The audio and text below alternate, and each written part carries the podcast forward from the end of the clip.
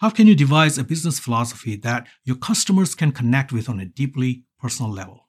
How can your business philosophy dovetail with your brand and the customer-facing sales message? What kind of a business philosophy will synchronize lockstep with your customer's journey and inform all functions in your business, including sales, marketing, development, and customer service? Those are some questions I have for the business philosopher in you on business philosophy and your customer.